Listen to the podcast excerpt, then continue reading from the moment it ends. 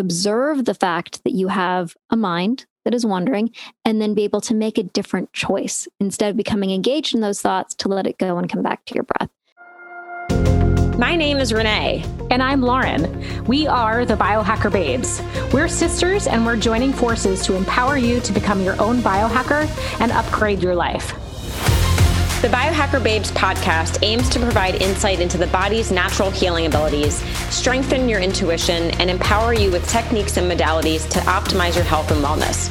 Because life is too short to not feel your best every single day. Thank you for joining us and welcome to the show.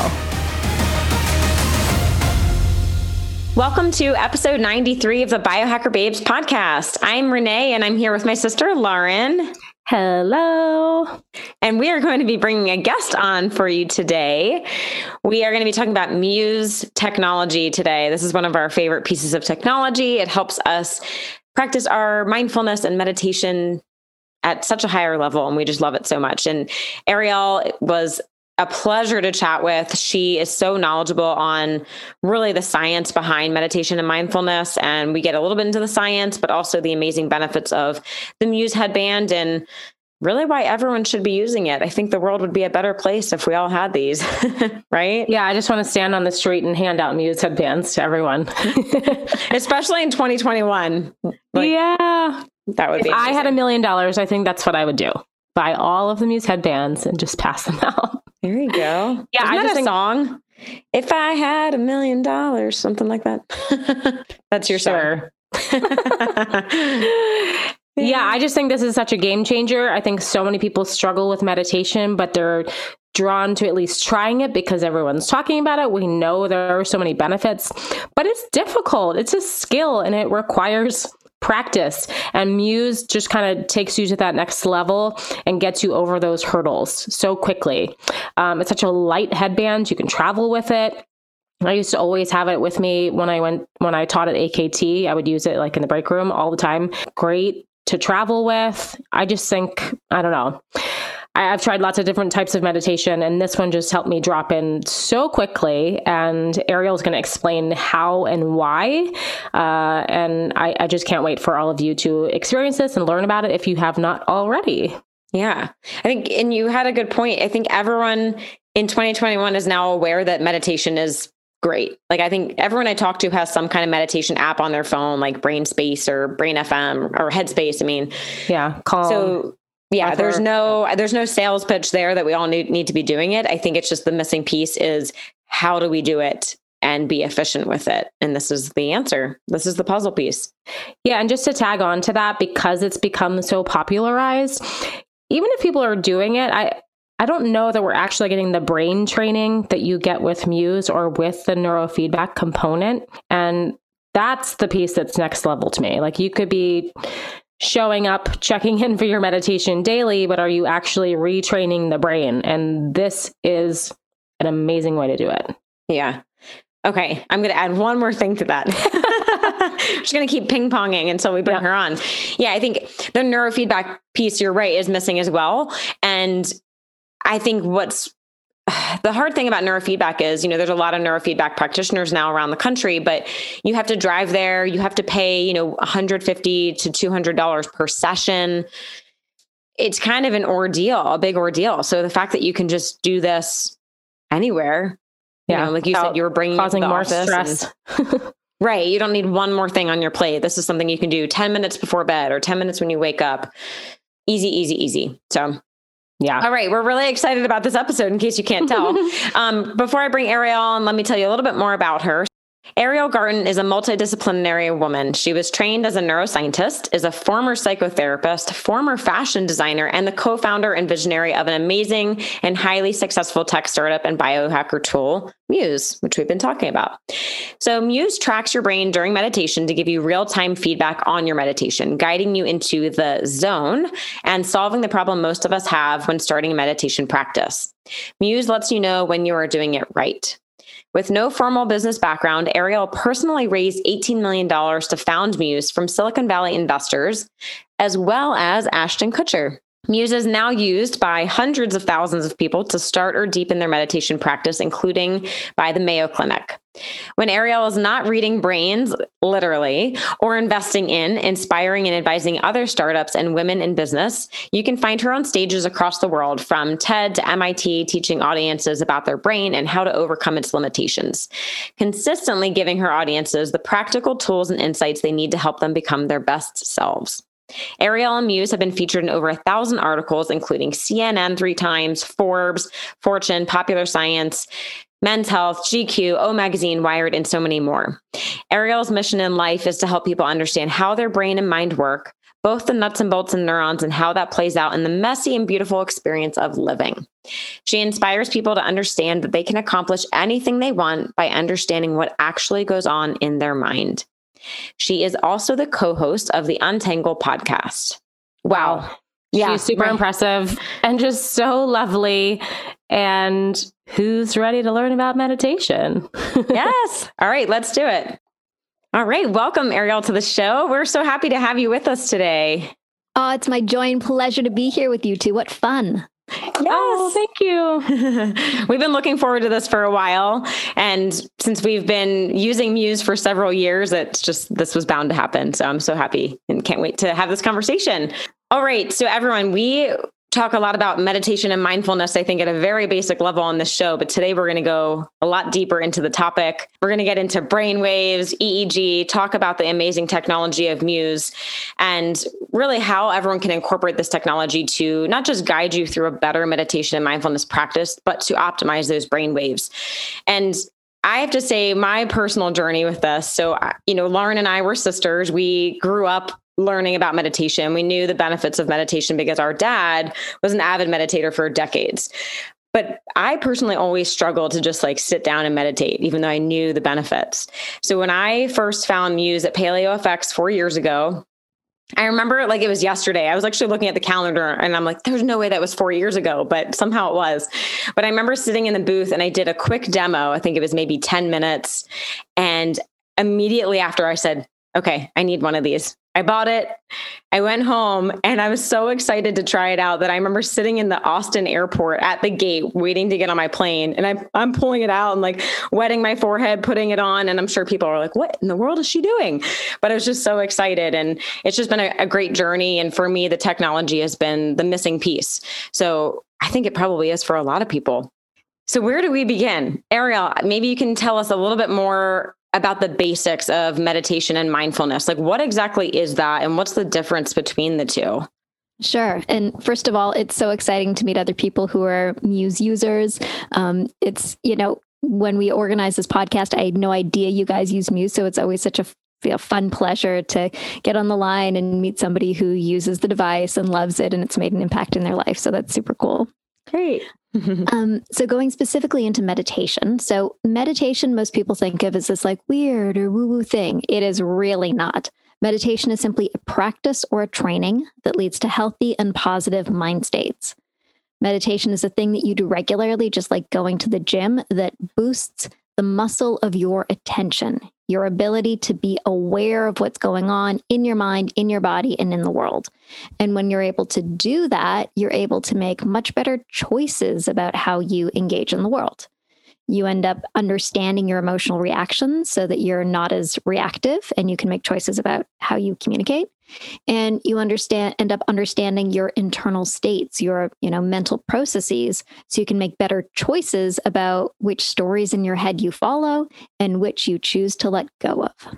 I love that. So it's not just the 15 30 minutes that you're doing it. It's really training your brain to handle things things that are hitting you 24 7 Totally. It's just like you go to the gym, you do some bench presses, you get stronger, you go home somebody needs to vacuum under the couch and hey you can just lift that couch magically because you've practiced because you've strengthened those right. muscles so right. meditation really prepares your mind to be ready to deal with whatever comes to you in the day that's yeah. so interesting that you say it's it's really a skill you have to practice it because I hear so many people say I can't meditate and like on my intake form with clients I always ask, do you meditate? And nine out of 10 times it's like, uh, well, I try, but I can't.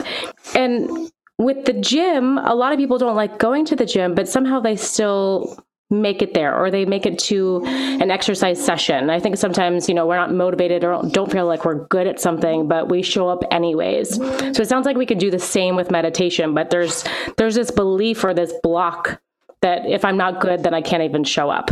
And I think that belief is created because most people don't really understand what you're supposed to be doing in meditation. So when you go to the gym, it's obvious. There's a machine, you lift the machine, you see other people doing it. There could even be a trainer standing there to show you exactly how you're doing it and encouraging you. But with meditation, it's all just going on in your mind. And you're kind of like, yeah, I think I'm meditating. Am I doing this right? I don't know what's going on. And that's right. really the problem that we aim to solve with Muse. We wanted to give people real time feedback on their brain during meditation so they could know what's going on in there and know what they should be doing and if they're quote unquote doing it right. Yeah, I think there's this myth that meditation is sitting there with no thoughts, yes. like clearing your brain. You're, so I think that's a really good point. Just knowing that thoughts are okay, but having that neurofeedback or real time data coming back to you saying, okay, this is good. This is better. Okay, we need to jump back into what we were doing. Just that constant guidance. So, Ariel, how did you get into all of this meditation and creating this technology? What was your background with that? Sure. And I want to take one more second before I go there to really address this question of what is meditation, because there's probably people who are listening who are like, I'm still not totally sure what you're supposed to be doing. so, in a basic meditation practice and a focused attention practice, what you're doing is you put your attention on your breath. When your mind invariably wanders away from your breath into a thought, it's your job to then notice your mind is wandering and then choose, instead of following your wandering mind, to bring your attention back to your breath. So it's really simple attention on something neutral, mind wanders away, notice it's wandering, come back to breath. Mind wanders away, mm. notice it's wandering, come back to breath. And a lot of people, when they say, I'm really not good at meditation, it's because their mind is wandering all over the place. And it turns out that it's totally okay to have a wandering mind. You know, you, you, reference that, Renee. Like it's okay that your mind is wandering. It's okay that you're having thoughts. Your mind doesn't go blank during meditation. Frankly, I think it's harder to levitate than to have your mind go completely blank during meditation. And that's not the point or the goal. What you're yeah. learning to do is simply observe the fact that you have a mind that is wandering and then be able to make a different choice instead of becoming engaged in those thoughts to let it go and come back to your breath. So it's okay if your mind wanders 3,000 times in your meditation. That's 3,000 opportunities to notice and return, to actually build the muscle of your attention and to be able to do that thing that actually gives you the strength, which is not to have no thoughts, but yet it is to know how to deal with them. Wow. So the focus based meditation, would that be in the same category as like a mantra based? I know there's so many different types of meditation. Would you, is it the same yeah, there are lots of, of, different forms of meditation. And focused attention includes mantra meditation, where you're focusing on a mantra, a word, or a phrase. And that can be an English word, like, you know, I am good, or love, or perfection, or a mantra in another language. Um, there's uh, focused attention on the breath, which is most common. And then you can also focus on other things in the environment, like your sounds or a body scan meditation, where you're focusing on different points of your body. All of these serve a very similar skill that they teach, which is being able to notice what's going on, get your mind out of your wandering thoughts, and put your attention into the present moment. So when you're focused on your breath, you're focused on your body, you're focused on a sound, all of these things are in the here and now. Whereas when you're in your thoughts, you're in the past, you're in the future, you're somewhere else. You are not here. Yeah, I love that. I've practiced TM for years. And when I found Muse, that seemed to just naturally go along with this way of meditation because I found if I was doing a guided meditation, I would get lost in, in whoever was speaking to me, their words or their thoughts. And I think the mantra or the breath focused, it really helps to clear and actually just trains your brain to be able to do it even without those tools, I think. Is that the goal with Muse? Absolutely. So, with Muse, what we're doing is we're giving you real time feedback to know when you're focused and to know when your mind is wandering. So, you're actually hearing what's going on in your mind. And that trains you to be able to be aware when you're in the you know, going about your life, to be able to know when your mind is wandering. And then you've noticed because you've trained. And then you're reinforced when you're doing Muse for coming back to something neutral, your breath in the present moment. And then when you're wandering around in the world and you know you have a thought that's distracting or annoying you've learned how to let that go and come back to the thing that you're doing you know when you're having a conversation with somebody and your mind starts wandering away about something else you can be like right I know what to do now. Let that thought go. Come back to the person I'm listening to. Bring my attention back to the present moment. So cool. Mm-hmm. I'd love to talk more about the training aspect soon, but I do want to come back to Renee's questions. I'm so curious too. How did you get into meditation? Sure. So, my own background comes from a few different places. My mom was an artist. I was trained as a neuroscientist and a psychotherapist. So, I've always been sort of pulling the threads of art and science and human experience together. When I was training as a psychotherapist, I would be trying to teach people to meditate, and I sucked as at meditation myself. Like I was really bad at it. Full honesty. 100%. I'd be teaching people how to, you know, how to meditate in the same way that I'd been taught and I just couldn't do it. I would go home, my brain would bounce all over the place. I'd lose interest because I wasn't good at it.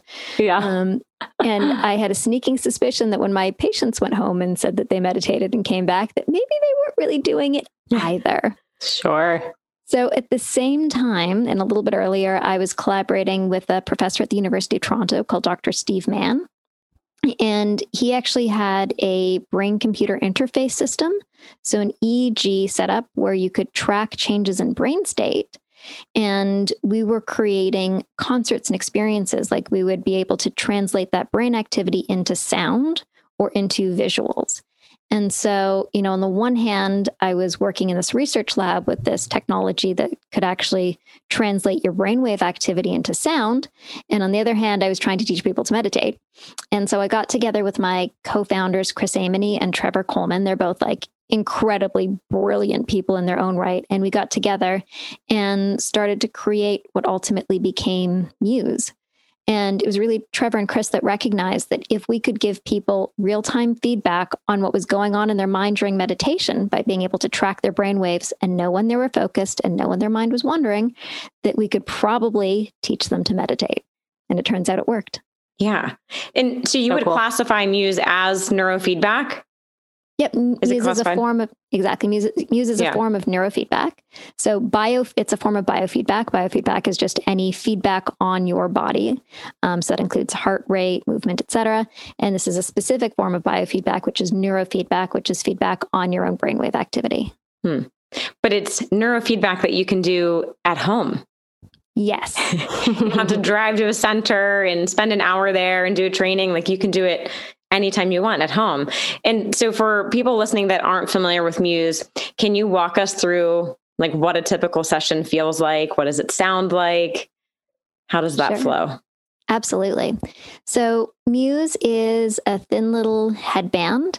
In the same way that you would wear a Fitbit on your wrist and it can track your heart rate and your steps, Muse is a little headband on your forehead that tracks your brain activity as well as your heart rate and your movement. And so, what you do is you slip on the Muse, you open the app on your phone, and you sit down for a meditation session. And what Muse is doing is it's giving you real time feedback to know what your mind is doing during your meditation. So, the metaphor we use is your mind is like the weather. So, when you're thinking or distracted, Muse actually translates that thinking into stormy sounds. And when you are quiet and focused, Muse then quiets the storm. So, what you're listening to is as your mind wanders, the storm picks up. That becomes your cue to know that, oh, my mind is wandering. It becomes your cue to bring yourself back to focused attention, and then the storm gets quiet. And then, if you're able to stay in focused attention for five seconds or more, you hear little tweeting of birds, and that reinforces your brain to say, yep, you're in the right state. You're there, you're there, stay there. And so it becomes this really powerful way to actually see what goes on here, what goes on in your brain during your meditation practice, and know when you're doing it and be reinforced to actually be in that state and quote unquote do it right.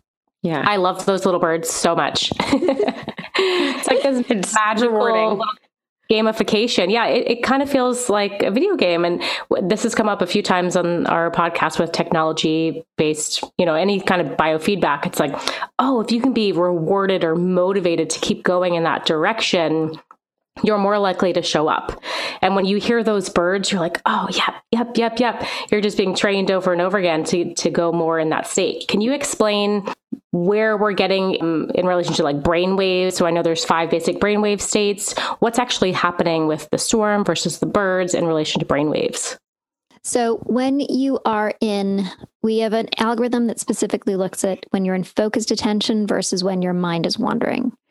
So, when you're in focused attention, you have an increase in alpha brain waves, you have a little bit of theta coherence, you have a number of very specific things that happen in focused attention. When your mind wanders, your brain waves become, uh, you have an increase in beta, and then you also see a lot less coherence in your brainwave activity. So, the old way that people used to look at brainwave reinforcement was okay, we're reinforcing alpha or beta or theta or delta. Um, what we do is we now have over half a million people that use Muse. We probably have the largest database of brain data ever. And, you know, we've trained Muse over by now millions and millions of sessions of meditation of expert meditators and novice meditators. So we no longer do the approach that says, okay, we're just training your alpha waves. We actually are able to take a much more sophisticated machine learning approach that is able to kind of take a snapshot of where your brain waves are at when you're focused and when you're wandering, and then give reinforcement on that. And we can't see anything else. You know, brain waves actually don't give you a lot of information. We don't know anything else except specifically looking at focused attention versus mind wandering. Now you mentioned expert meditators can use this as well. Do yeah. How does that I mean do they still see the same benefits? Like is it just easy do they get birds all the time? we have, so yeah, we have people that use across the board. So lots of people use it to just learn to meditate, and they're like, "I've never meditated before. This is showing me what to do." Lots of people who have an existing practice, you know, use it to get better, and then even experts use it because when you're a meditator, you become a consciousness explorer. I mean, what you're doing is you're learning to really observe your own mind and to actually have the mirror to your mind and a mirror that shows you what's going on inside of your brain that makes you more alert to your mind wanderings that helps you sort of tease out the the intricacies of what are going on in your mind is amazing so you know we have people that use it in a ton of different ways in different stages so somebody who's an expert might actually turn off all the audio. So you can turn off the birds, you can turn off the soundtracks, you can turn off the reinforcement, and they'll use it just as a pure tracking tool. Um, you know, hmm. we have oh cool. We have people who are therapists who just want to see, you know, when their clients have entered a particular brain state. So there's a ton of different ways to use the tool and to customize it for your needs. That's really awesome. Hmm. I would not say that I am an expert meditator by any means, but I think by practicing TM, I've gotten like fairly good. And I still like using the Muse because it, there are certain situations where it, it's a little difficult to drop into TM. And when I was teaching fitness at a fitness studio, like a, a busy studio, and there was all kinds of sound. And uh, we had like a break room where I would take naps, and there's always people coming in and out. Not an ideal place to practice TM. I mean, ideally, I should be able to just find silence in my brain and kind of drop in anywhere, but um, you know, it was just like a lot of noise. And Muse was so helpful to me in that situation, um, just to go a little bit deeper. And I can't imagine ever turning off the birds. The birds are just like the greatest thing to me. Like I want, yeah. I want that reinforcement, no matter how good I get. I, I can't imagine not using the audio part of it. I think that's just such a great piece. So the birds are actually really, really cool things. So on the one hand, the birds are there as gamification to, you know, teach your brain. It's like, you know, classic conditioning. We are conditioning your brain to know that when you're doing this, you're doing it right, stay there. But it also serves to teach another different lesson about meditation. So a lot of people, the first time they get a bird, they're like, okay, that was a sound, big deal. The next time you get a bird by staying in your focused attention and you know it's a reward, you're like, yes, I got a bird. And then yeah. the bird flies away. And then you're like, oh, okay. and then your brain bird. goes into storm. And you're like, oh, my brain's in storm. Like, and so come back, bird. And you're like yearning, you're like needing the thing. And if you want the reward, you're not going to get it, you know, because you're not in that calm, focused attention state. Yeah. So what the it's a little desperate. yes. And so what the birds teach you is to be equally as uninvested in your rewards as your failures. So the birds are actually teaching this um, Buddhist principle called equanimity, the ability to just be okay with what is. And when you stop striving for the birds, the birds just come. When you're able to sit in that peaceful place of acceptance, you know, the birds come, they wander towards you when your mind is stormy and you get too caught up and frustrated by the storm, it just gets stormy and stormier. And then it really just intuitively teaches you this lesson of letting go of what's bothering you, letting go of the friction, letting go of the resistance, and allowing yourself to come to calm. And it becomes this beautiful, intuitive lesson to teach you one of the most poignant things about meditation, which is to accept and be okay with what is. I love that yeah. so much. And do you have any research on sort of like the average time it takes to reach that state? So, with Muse, there have been literally hundreds of scientific studies done using Muse, which is super cool. Um, in terms of the amount of time, we've never actually done a study looking at the amount of time to get to that state. What we have looked at is the outcomes. So, the Mayo Clinic uh, last year published a study with breast cancer patients awaiting surgery using Muse. They the protocol had them use Muse for four weeks prior to surgery and two weeks after, um, and then they could continue using it as long as they wanted. And what they saw, uh, the protocol said use it three minutes per day. Most women used it more because they loved it and continued to use it past the end of the study. And what they saw was these women had a decrease in stress, a decrease in fatigue, and an improvement in quality of life during their cancer care journey. And so that that Wow. like I cried when we got that. Oh my gosh. That's an amazing study. Yeah. Yeah, to be and part of something like that is so cool. and now uh, Mayo Clinic has multiple other studies going on in different disease conditions. Um, I'm currently running another study with uh, with a big company with 300 people looking at Muse, both Muse meditation and Muse sleep, and its impact in cognition. Um, so reaction time, Stroop task, et cetera. There's a previous study uh, with Baycrest Hospital that showed that people using Muse for 10 minutes per day uh, for a minimum of six weeks saw improvements in self-reported uh, symptoms like headache, pain, nausea.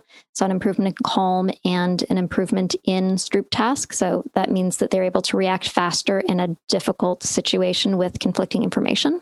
Hmm. So there's yeah, there's a lot of exciting great. research that's been done. Oh man, I love the research. This is so Yeah. cool. I have to say that I remember the first couple of weeks I was using the Muse, I had so many thunderstorms. And I mean, you just explained it so perfectly. I think I was so attached to trying to get the birds. I was like, this thing is broken. Like, There's no birds. I can't get the birds. And I was just so upset about it. But then you're right. When you start to just calm down and let it be, it happens. It's Yeah. pretty magical. Yeah. Oh, amazing. Yeah. And then you are, you do feel more resilient in like the outside world. Like I was, you know, I mean, I had chronic fatigue and adrenal issues, and I was definitely the person where stressful things would just like throw me over the edge, like, ah. But now I'm like, okay. I'm like more chill about it, you know? And so, Okay. yeah, it just makes you more resilient, which who doesn't need that, especially after the last year? We all need to be more resilient. Yes. Yeah. And I think we've Yeah. all become more resilient after the last year. You know, part of us Definitely. Yeah. concept called anti-fragility, which is that when you go through something hard, the idea of resilience is that you bounce back to where you were before. The idea of anti-fragility is that you come back even stronger. So hopefully the last year has Oh. taught us some great anti-fragility. We've taken our lessons, we've become stronger, more capable, uh, you know, more present human beings. Absolutely. I love that. yeah. Anti fragility. Okay. That's great. Since we're talking about the last year, I know we just have all been under a lot of stress and probably high cortisol, and, and maybe people that didn't have any issues with like HPA axis adrenals maybe are seeing some issues there now. Is there any, re- any relation into um, certain brainwave states like beta? Are we spending too much time in beta? Is any research on that? Um, and maybe what we need more of versus like theta, delta? Yeah, so you want to spend more time in alpha. So, you know, beta is a state that's associated with anxiety. Um, and there's a few different ways to look at it. So we can look at the amount of beta activity that you have. A little, a little beta is okay. That's you know thinking, engaging, not a bad thing. High beta can be associated with uh, significant anxiety. And then we also look at the hemispheric specialization. So when you have uh, low alpha brainwave activity in your left frontal cortex, that's associated with depression or sadness or you know lowered negative affect. Um, and high left alpha activity is associated with happiness you know engagement positive mental state.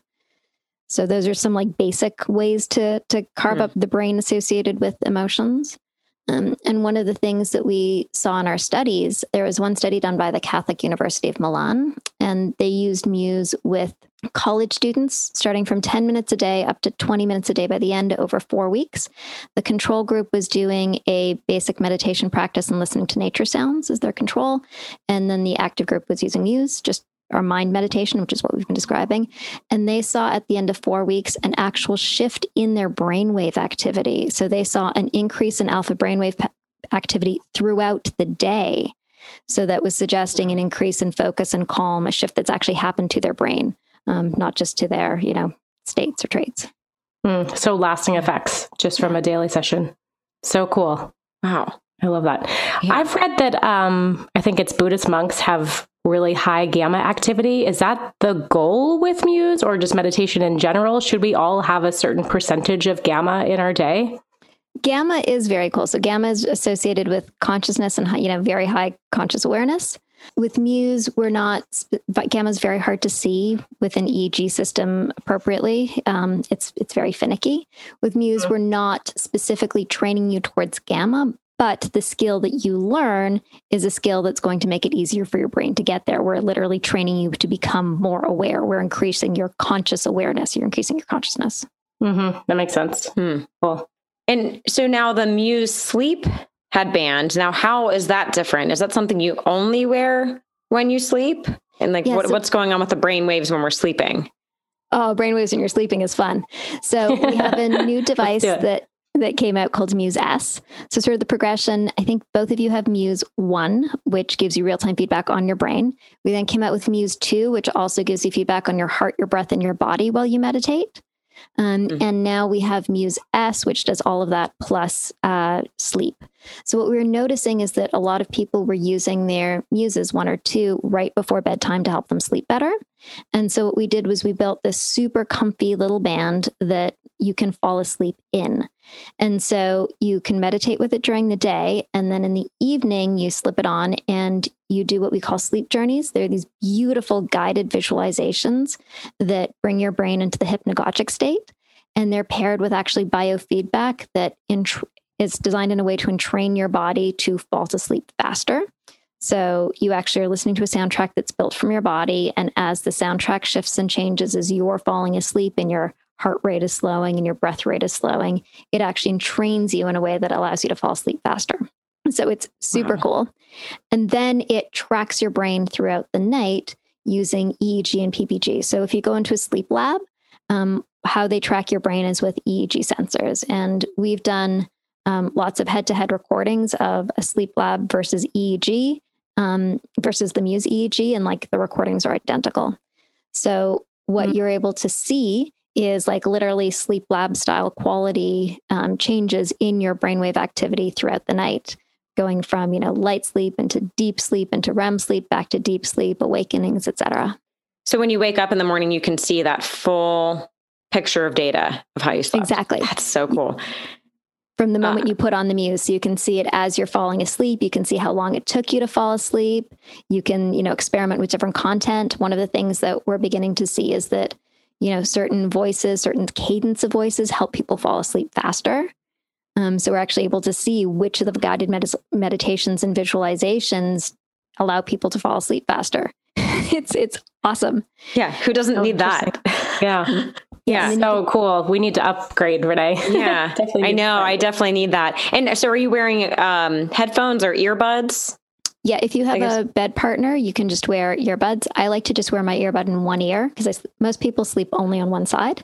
Oh, okay. Um, so I just wear my earbud in one ear as I'm falling asleep, and then it sort of comes out after I sleep.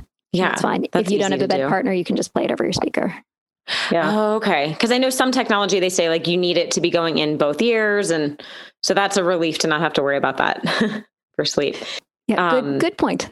Yeah shoot there, oh, what was i going to just say about that um, oh oh with eeg and sleep testing so lauren and i both have an Oura ring and mm-hmm. the sleep data has been really helpful i think maybe it's not super accurate because it's not eeg but just having the overall data you can kind of see oh okay i had alcohol and it skewed it that way or i had too much blue light it skewed it that way but i know there's a big argument that that doesn't work you need to be doing eeg so this is really exciting that this is offering that so it's going to be much more accurate yeah, and you can see stages um, that you can't really see clearly in something like the Oura Ring. So Oura is getting PPG or heart rate, and it's yeah. you know great. It's easy to wear. It's it's a very cool piece of tech.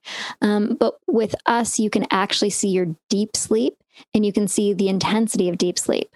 So, the most important phase of sleep is deep sleep. And when you do things like stop drinking alcohol and, you know, limit your blue light, what you're hoping to truly impact is your not just your length of your deep sleep, but the intensity of your deep sleep. Mm. And so, we're actually able to score your deep sleep intensity. We're able to see the actual amount of delta waves that you have during your deep sleep. And so, you can see when I make a shift, okay, my deep sleep is longer, but is it more intense? And you're actually able to get to that level of granularity. It is so cool. Wow. Mm. So I guess the deeper deep sleep means more restoration, more rejuvenation. Okay. Precisely. That's wow. where you restore your, your brain. Cool. Yeah. So you said a lot of people are using Muse before bed for sleep. If you don't have the Muse S, is that the best time to use it to affect your sleep, or is it using it any time of day going to affect your deep sleep as well? Using it any time of day helps because you're te- you're learning the skill of letting your mind go. So you know most people can't sleep, but because before they go to sleep, their mind is wandering. It's filled with a million thoughts. You're worrying, you're ruminating. And with Muse, what you learn is to take your mind out of those thoughts and to put them on your breath. You know, you're learning that that thing that you assume is natural, that your brain's just going all the time, is actually just a habit.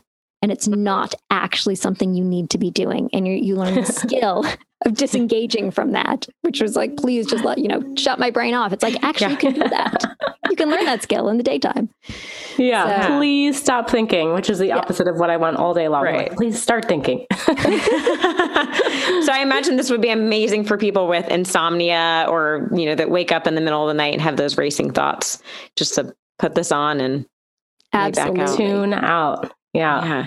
How about it. kids? Do you have any studies on kids using this? Is this something that children should use? Um, so we actually do have studies. Uh, so ever since GDPR, which is Europeans' um, privacy regulations, came in, we just made the rule of no kid under 16 uh, can use Muse, just because we're nuts about data privacy. You know, we'll never look at your data, we'll never touch it. It's it's not ours, and we really wanted to make sure that there's you know no kids data. We have no information about kids, etc. However, there are lots of parents that do nonetheless use Muse with their kids, and there was a study by the Kansas State University in a class of grade seven eight students using Muse, and what they saw was a 74% decrease. It was 72 to 74% decrease in kids being sent to the principal's office through using Muse. Oh wow. yeah. That's awesome. Powerful. just start I'm putting sure, these in detention.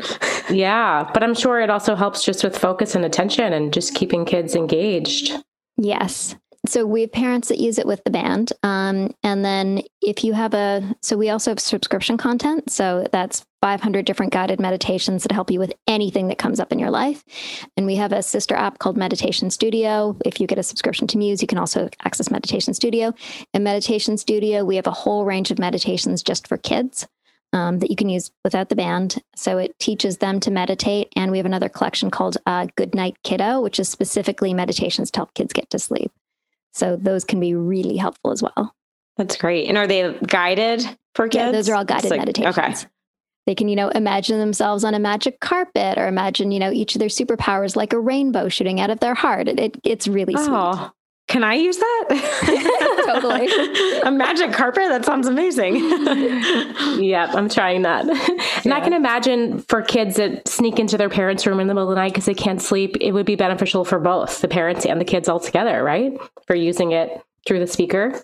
Totally. Yes. Family friendly. Yeah, and actually on the speaker, you know, we're also on Alexa, so you can say, "Okay, Lex, Alexa, play Muse or Meditation Studio," and it will also play you meditations. Oh, wow! Oh, that's awesome. So that's part of the subscription. Yes. So okay, great. So you've been mentioning mentioning all these amazing studies. Is there somewhere on the Muse website or online that people can l- look into these? Yeah, for our sure. scientific followers. if you go to our website, choosemuse.com, uh, we have a page about research. So it's both a page appealing to researchers who do research with Muse, as well as uh, listing some of our studies. So you can find them there. Great. All right. We'll link to that in the show notes as well. Yeah. Since we have you here, I cannot help but ask what is your favorite meditation on Muse? What's your favorite setting? Okay, so when you ask me right now, okay, so there's there's a few different answers. there's lots of different ways to use it. So uh, my favorite soundscape is rain. It used to be beach. Uh, occasionally, I can do the city, but I live in a city, so it drives me crazy. Some people love city. I hate city. Oh yeah, no um, thanks. yeah, rain rain is just the most obvious for me, and it works. I keep all of the standard settings on. I turn off the the introduction because I've done it so many times. Sure. So go to turn off guidance. Um, and then in terms of our guided meditation collections, we have so many of them. But you mentioned Magic Carpet, and we actually have an adult Magic Carpet version. It's Chodo Campbell's Magic Carpet Ride, and it is a he's a Buddhist monk, and he just has the most beautiful grovelly voice, and he just takes you on a magic carpet to sleep. It's awesome. Excellent. All right, I need to check that one out. and what about length? So the shortest session is five minutes. It looks like the longest is 45, at least on mine. Is that still true? I think you can do up to three hours. Oh, really? Yeah. Oh, yeah. Now I see that. I see that. What do you usually do? And what would you recommend for someone that's just starting out versus someone that's already made it a part of their practice? Sure. So if you're just starting out, you don't have to worry. This is like whatever you do is fine. Whatever's comfortable for you is fine. You can start at like three minutes or five minutes. Like if five minutes is too much, you can really just start at three. It's really okay. And just get used to the practice. Eventually, as you do more, you know, ease it up like two minutes per week. So you might be at seven, you might be at nine. If that's your where you top out, don't worry about it. Stay there. There's a sensation that might start to arise in the middle of it, being like, "Why am I still doing this?" Like the the urge to get up and to do something.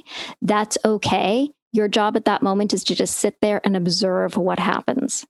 You know, just notice that our bodies have these urges but you don't need to follow them. You know, so much in our lives, we have like this urge to do this thing, to like, you know, to call this ex boyfriend, to, to throw the thing at someone because you're angry. You know, we have this yeah. to grab for your phone because you want to just check social media. You know, we have these urges and we just autopilot and follow them. And one of the big things you learn in a meditation practice is how to break that autopilot, how to be able to observe your body's reactions without needing to just blindly follow them. So when you push yourself a little bit longer and you're now at 11 minutes or 20 minutes, and halfway through you're like, oh my God, shoot me now, I'm bored, or like, can I please just get up and check my phone? Um, just watch that happen. Feel the discomfort, feel the rise of it, and eventually it'll fall. I promise you that sensation will go away. And then on the other hmm. side of that, you'll be like, huh, maybe I don't have to like just you know reach for the cupcake and do all the things that my body tells me to do yeah. maybe maybe i can yeah. actually be the master of my own domain yeah. So, just let my thumb take me to Instagram. yeah, exactly. Yeah. You, you can totally override your thumb. Who knew? You could just feel the sensation in your thumb. It happens. That's cool. We're human. It happens, but you don't actually need to press the button. Yeah. Um, yeah. And so that's what a longer meditation practice teaches you. In terms yeah. of my own practice, I have so many different kinds of practices I do. It's super fun. So we have gratitude meditations. We have a meditation for morning joy. So in the morning, I might do a morning joy meditation when I wake up, which is like eight minutes. Um, I'll do a muse session in the middle of the day. You know, that might be like a 15 minute session. Um, and then I will can do a sleep meditation at night, and that can be anywhere from like a five minute meditation to a we have like 20 or 30 minute meditations that are just beautiful and take you into another world. So it varies day by day. I make sure I get at least like 10 minutes of a formal meditation practice each day. And on top of that, everything else is just kind of, you know, the fun and exploration of the different places that meditation can teach you and expand you and take you into. I love that. Yeah. I definitely have experienced the urges, especially with guided meditation. I always have and still do if I try to do a guided, because I feel like everyone's recommending guided. There's all these apps now, and I try all of them. I'm like, ah, I just, I still get the urges, but not with Muse. I find that I actually just want to stay on there. Like, I, it's very rare that I'm like, oh, I want to be done. Oh, that's awesome. Yeah, that's great. I, I, think it's, and I really do think it's the gamification. I think it's the sounds and my brain. I can feel that my brain is learning. It's just such a great feeling. Oh, that's awesome. That's wonderful. Yeah. yeah. So, is there anyone that shouldn't be using this? I can't. Im- I, I can't imagine. no one that I've ever encountered. Yeah, meditation is pretty great for everyone. You know, there are some people yeah. with severe trauma who might be triggered in a traditional meditation um, okay. because for a lot of people, sitting alone with your thoughts can be quite terrifying. Um, and I find mm. that that's one of the things that Muse can really help with because you're not sitting in silence. And so yeah. there's enough of an engagement with the soundtrack to keep you out of the contents of your thoughts.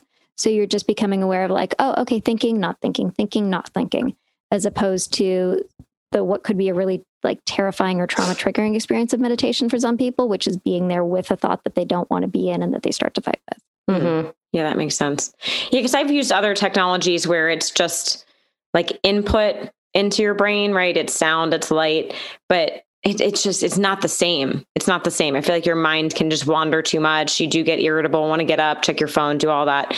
But like Lauren said, the gamification is literally a game changer. It's a game changer. Yeah, and So you're exciting. learning. It's not just Yeah. a thing that's passively happening to you. You're actually learning. You're actually Yeah. learning what you're supposed to be doing, and that's what allows you to be better in the rest of your life. Yeah. It's like gym time for your brain. Exactly. Yeah, I just think there's so much good that can come from technology like this. As biohackers and health coaches, we see so many negative effects of technology, but there's just so many powerful tools coming out that actually are helping our bodies reconnect with nature, which seems a little counterintuitive because it's technology, but it really is. It's bringing us back to how our bodies are supposed to naturally operate. I just think that's so cool. Yeah, technology is not all bad. Uh, I I hate a lot of technology. I'm Yeah, really not a fan of you. technology in general. Um, but insofar as it can be a tool that makes our life better, it's great. Insofar as it's a tool that you know disconnects us from what matters, it sucks. And so we've really you know focused on making a tool that it's not about the tool; it's about you. It's about observing yourself, learning the skill, becoming wiser, becoming more engaged in yourself and your life. And once you do that, the technology can go away because, like, it's not a thing that just zaps you. It's not a thing that you need to use all the time, like 24 7. It's a thing that you mm-hmm. learn, use to learn something, and then you go out in the world and you're better. It's like, you know, teaching them to fish, and then you just go out and fish. You don't need a teacher anymore. Right, right. Yeah. Such an amazing concept and such an amazing product. Thank you. Yeah, I would love to just recap the two bands. I want to make sure I understand and the listeners understand. so you have your basic Muse headband that is really daytime. You can use it before bed. And then the Muse S, it does all of the same things plus the sleep. Exactly. Correct. Okay. You got it. And then on top of that, there's the subscription that gives you access to hundreds of meditations, kind of for anything that comes up in your life. So, you know, you have a job interview, we have a meditation to prepare you for that. You're frustrated standing in line, we have a two minute meditation for standing in line. So it really helps you change perspective on whatever is going on. It helps you learn and grow through it. Awesome. Well, I can't wait to try the sleep band. I'm really excited. Me excited. too. Amazing. Wonderful. Well, Ariel, this has been so informative. I'm like, I can't wait to just go online and order my sleep band as soon as we hang up today. Um, And I'll probably follow suit because that's just what Yeah. I did at PaleoFX when Renee got hers. Right, got right. yeah. And actually, I came home from PaleoFX and my husband was like, Where's mine? I was like, I can share. I can share. He was like, I want my own. so now Oh, that is have- the cool thing. You can share. Yeah. Can But now he can have my regular one and I'll get the sleep one and share. I guess I could share that too. But um, wonderful. Well, Ariel, before we let you go, we always like to ask our guests um, for one piece of advice, something that people can start doing today. Um, other than going and buying a Muse band, what is one other piece of advice, maybe just for improving health, wellness, energy, life, anything? Sure. It's to understand that you don't need to be uh, subject to the crap that goes on in your head. That really, the stories that your mind tells you, they are not necessarily true. They're not necessarily helpful, and you absolutely do not need to buy into them. You know, so many of us just live at the behest of whatever garbage our brain is telling us. And that could be, I'm not good enough, or you're going to be late 50 times over, um, or, you know, this is going to be terrible all of those are not necessarily true. They're just stories our brain is telling us in trying to help us, but it typically doesn't. And so, you know, whether you meditate or you use Muse or not, it, all of it is all just in service of getting you to understand that you do not need to be the like whipping boy at the end of your brain's bad stories. So when the stuff comes up in your mind, you know, you can objectively look at it. You can say, thanks for giving me that information, but I do not need it now. It does not help me. It does not serve me. Because actually, I am a confident, capable, you know, beautiful and talented individual who can do just fine just now. That is awesome. I, I can imagine an ideal world where we've wiped all of these negative beliefs and we've sort of upregulated our values and then also attitudes because it, it trickles up from there, right? So I think that would be such an amazing, amazing place to be for everyone in the world. That's the world Great I hope to see someday. Yeah. Our thoughts are so powerful. Yep. Be careful the story you're telling yourself. And I think all of your advice today will help people break those stories. So thank you so much. Yes, oh, thank, thank, you. you. well, thank you for your time. It was so great chatting with you. And thank you to everyone at home that tuned in today. We will see you next time. See you next time. Love this episode of the Biohacker Babes podcast? Head over to Apple Podcast to subscribe, rate, and leave a review. We truly appreciate your support. Until then, happy biohacking.